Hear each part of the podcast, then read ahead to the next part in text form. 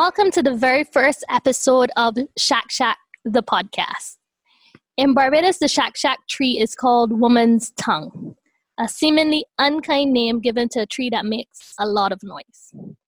This podcast is therefore dedicated to the uncontrollable voices of ordinary women sharing their thoughts, ideas, and dreams. Telling stories is ultimately how we pass knowledge, history, and experiences from one generation to the next. So, my first guest under the Shack Shack tree is Carrie Ann McCalling, a fitting spot for my business partner and the sounding board for many a harebrained idea. Today, we're going to talk a bit about her role as an HR professional.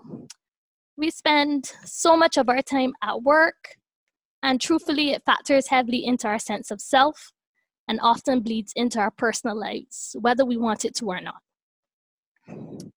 Carrie Ann has been in this industry for over 12 years as an HR generalist, working in several industries, both unionized and non unionized. Some of these industries include telecoms, tourism, financial services, and aviation. So, welcome, Carrie Ann, and thank you for being here. I'm happy to give you a chance to be on the other side of an interview for a change. Definitely. Thank you for having me. So, to begin, what does being an HR professional mean? Um, for me, what comes to mind is the obvious hiring and firing and reading and reviewing the many iterations of my CV. But really, what is it that an HR professional does? Uh, it's funny you should mention hiring and firing. Um, contrary to popular belief, that's probably one of the very um, few tasks that um, are mythical when it comes to the HR profession. Um, I find that most people think that usually that is the essence of being a human resources professional where you just sit down, have interviews, hire and fire. But contrary to popular belief, in larger organizations, we facilitate a recruitment process. In the smaller organizations, you may find us doing some of the hiring where there may be only one or two departments and the numbers are, are quite small. But when you get to larger, medium to large entities, we see the HR professionals being more of a facilitator for the recruitment process. So we get everything set up, but the hiring manager or the heads of departments make the ultimate decision. Um, we can advise on the best candidate, but the ultimate decision lies with that head of department or the hiring manager. So that's the myth. But being an HR professional for me personally, it gives me um, the, I guess, the outlet to be able to help people so I think that for for myself, I can't speak for other HR professionals, but for me, I think my profession um, as my foundation helps me to be able to do that. Okay. So though I'm uh, sure that the next question is a bit overanalyzed by professionals and novices everywhere in light of the context of COVID 19, I'm still going to ask uh, how do you see workplaces changing in the coming years and what role do you think HR has to play in that? Um, well, to kind of piggyback off of the first question as well, now that COVID 19 is here, um, HR professionals, you know, we tend to have a wide um, or a wider reach now, and the umbrella in which many um, different responsibilities um, are covered under. Now with COVID nineteen, we kind of are tasked with guiding employers and how to, to deal with the situation when it comes to having to shut down companies where there's no business and following the government's um, protocols where companies have to, you know, operate under reduced hours and where there's a curfew. I find that HR professionals now are being called upon to, to help govern the process, to be able to guide them as to what our labor legislation requires and to make sure that, you know, everything is being done as fair as possible um, from the business side and for the the employee side as well. You know, as it, answering the first question when I said, you know, it's not just about recruitment selection, HR professionals. We we we cover a wide range of, of different tasks, whether it be training, learning and development, um, other aspects of grievance and disciplinaries and labor legislation, industrial relations, you name it, we're there. Even HSSE and business continuity, some of us take on those roles as well. So when it comes to COVID 19, I find that we're being called upon to dig deeper as HR professionals into opening up um, our there's a word for it I'm looking for into turning a new leaf in our books when it comes to understanding um, how we can kind of merge or marry HSSE business business continuity and human resources as relates to you know the state that we're in with COVID nineteen. So um, I guess coming back that answers your bit, question. well, coming back a bit to that, in terms of how you see the workplaces changing, I suppose that was more focused on HR. But do you see um, maybe, especially in the context of the current environment, but even outside of that, if you see that um, there are what changes do you think we will see in workplaces in the coming years? Uh, I think technology will probably be utilized more. I because what's happening now is that we found um, some organizations were unable to allow their employees to work from home because they didn't have the infrastructure built for them to do so. So something as simple as having a laptop or a software program installed, having VPN so persons could be able to function outside or away from the office, not necessarily work at home, but just away from the office itself. Um, I know we're being called upon to to have those roles that can work from home do so to keep as many persons employed as possible. We find that those persons who we believe should be able to work from home aren't able to because of the lack of infrastructure. So i find changes now would relate to technology ensuring that from a business continuity perspective employers are more um, readily prepared to handle these types of crises and and also not just for employees but for their clients and customers as well. How do we ensure that we're able to sustain the business. So I think technology will play a big role in in the changing um, workforce right now. Okay. So coming closer to home, and uh, yes, based on your experience across several industries, how do you think HR needs to change or develop more in Barbados and maybe the region um, as a whole? Um, how it would need to change. It's a good question. Um, there are many active changes happening now in HR. So I guess what I would like to see or where I feel the need for changes is just to embrace HR professionals more as business partners and, you know, persons who are able to sit at the table with directors and executives and be able to um, be a part of that initial decision making process and not being pulled in towards the middle or the end um, of those types of meetings you know the way the workforce could be negatively impacted on based on a decision. I find that in in locally in barbados we still have hr professionals um, you know not being seen as those types of persons who could contribute greatly when it comes to the the um, I want to say more important decisions um, relating to the business, um, whether it be about finances or strategy. I find that you know persons don't see HR professionals as having the knowledge or the capacity to be able to um, help contribute to those types of decisions in meetings like that. And I find regionally it's getting better. Internationally, I think it's already done. Uh, HR professionals are seen as business partners. If we look at the um, offshore international workforce, we are pulled in from the very beginning um, with legal and all the other team members. Um, when it comes to those bigger decisions, but I find we need to improve upon that locally and I think regionally we're getting there. You know, we're, we're already seeing strides there as well. Okay. So, um, I guess leading on from that, if there was, if you had the freedom to implement one change in the, I guess, in the local workplace or within the local HR environment, if you had that kind of freedom and that kind of power, what would what would you change? What would that change be? Oh, oh, that's a big question. I know. I, I apologize. was a big question. go big or go home. exactly. I agree. I agree.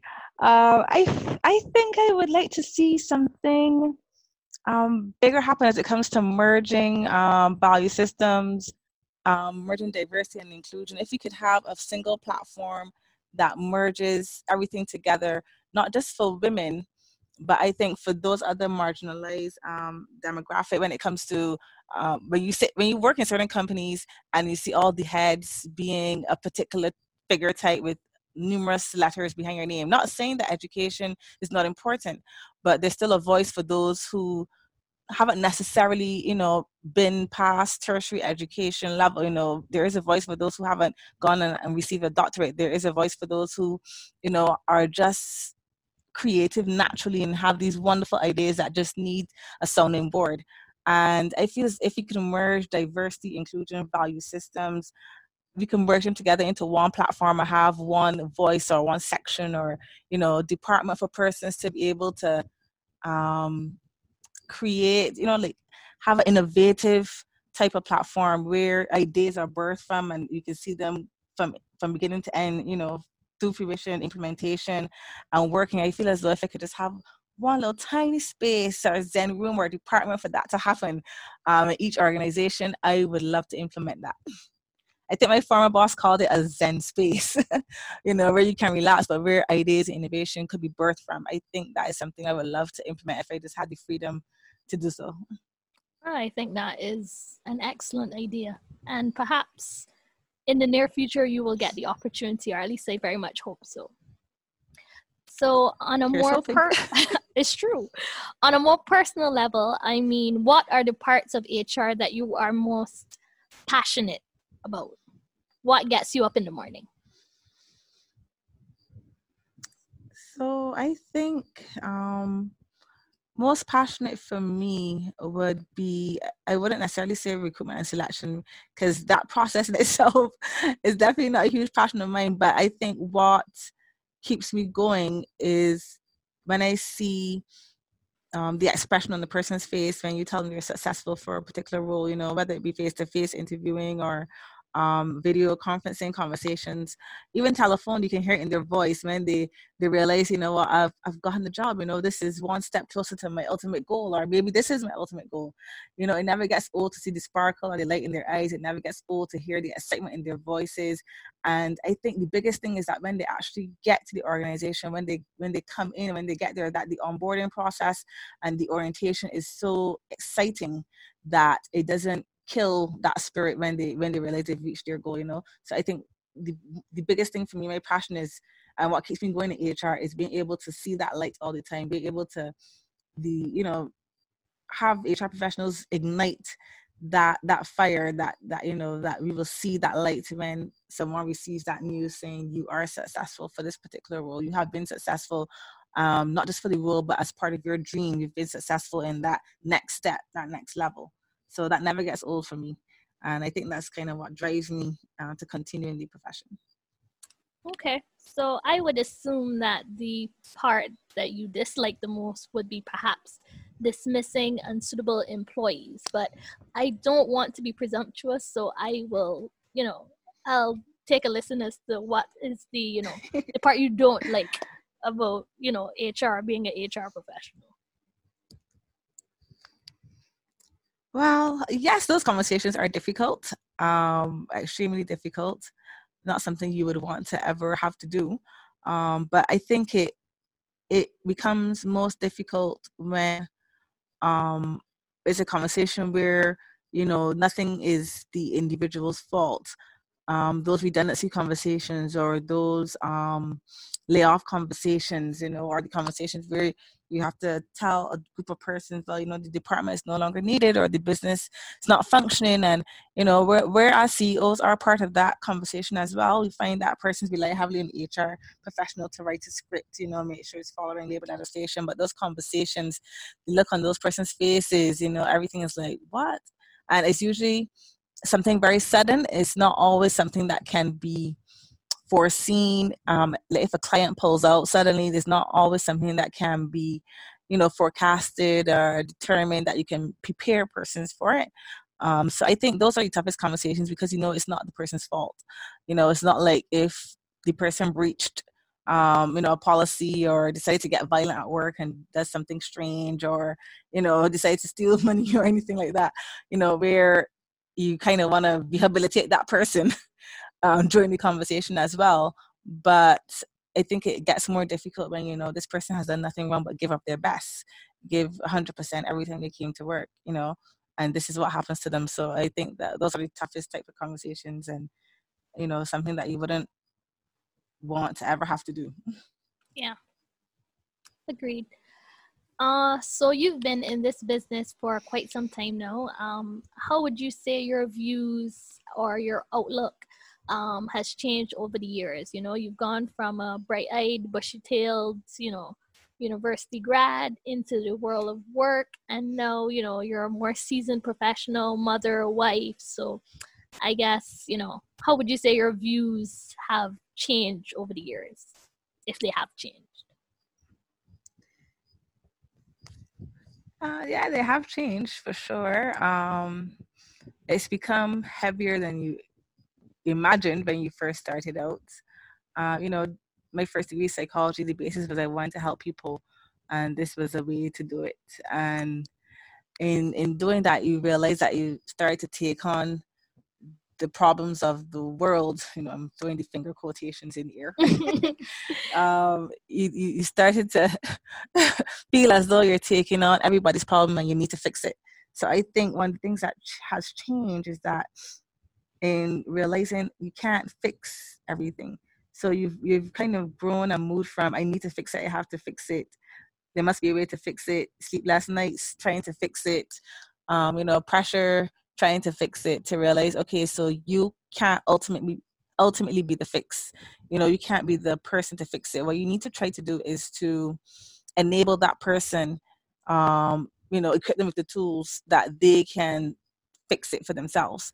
So instead of you trying to fix it you make sure that they the person has the knowledge they have the tools they have the guidance the training the mentorship um you know you you you be a a leader, a mentor. I want to say uh, is a word I'm looking for, a coach. More like a coach for them to be able to fix their problem. That way, something else comes up. You know, it's easier to handle because they come to you, but they come to you with a solution as well. And I find balancing, taking on, you know, all those problems and coming home. My husband had this analogy about, you know, when we step to the door, you got to take off the jacket. So it's an imaginary jacket we take off and hang up um, at the door and we come in because it ha- there has to be a an outlet. There has to be a way to not think or focus about focus on the pressures of the day and the, the problems you're trying to fix because then it could affect your family, you know. So we take off the jackets and we put them at the door and it's family time. And you know, sometimes when you get a couple Z's in and the family's sleeping, sometimes you get up because your brain's a little more relaxed, but it's still working on the issue, you get it with a brilliant idea on how to help that person or how to enable them to help themselves. So, you know, I think what has changed for me is yes, I'm going I'm going in as, you know, trying to save everybody and fix everybody's problems So let me try to help them fix their problems. Then, you know, help to enable them to if you understand what I'm saying, give them the tools to yeah to work eh, to be able to fix their their problems and not enable you know negative behaviors where you are the person that has to fix it for them all the time. Well i think that was insightful and that leads me maybe to another question. I mean you talk about you know giving people the tools to do the things that they need to do the tools to grow and that kind of thing. So i guess my question is do you think that in the workplace that employees sufficiently utilize HR as a you know as a space where they can learn these tools or you know HR can can help them or do you feel people are still a little bit apprehensive of you know seeing HR as that kind of coach, mentor, supporter and you know I'm more like the big bad guy. So I guess my question is do you you know do, do, do are people coming to to um, access these tools that you have to share with them?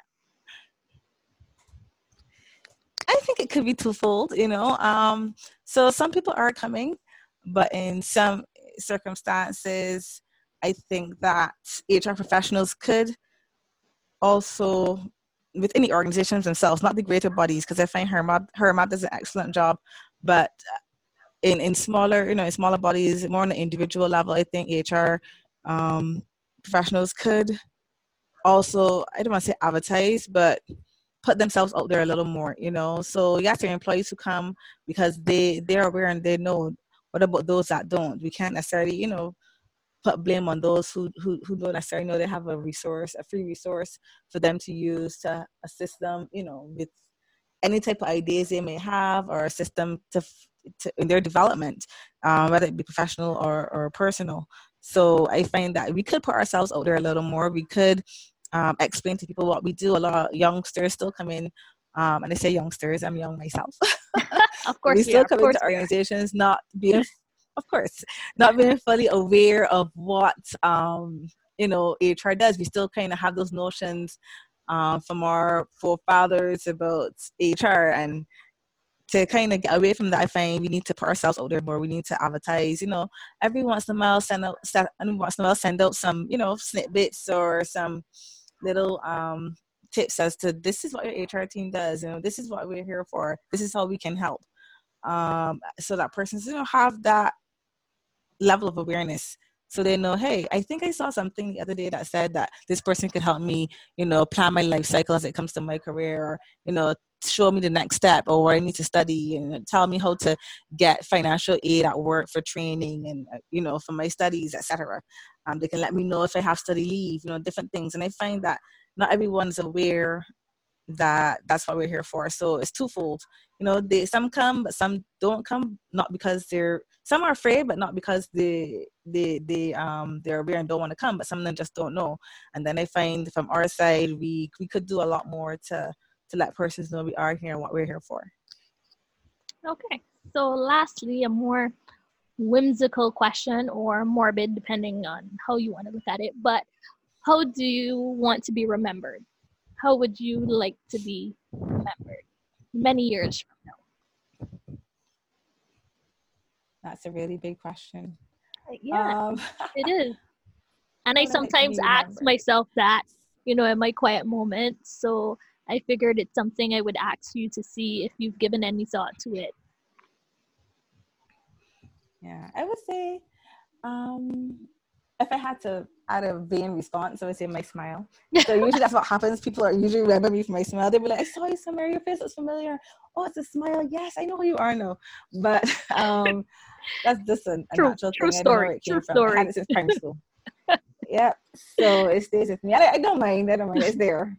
Um, but I would say on a on a more serious note, I think being what I would like to be remembered for most, I I think just the impact you you kind of have on persons and it dawned on me when I was um, leaving my former employer, which is sad, sad, sad. Um, you know, happy, yes, but sad.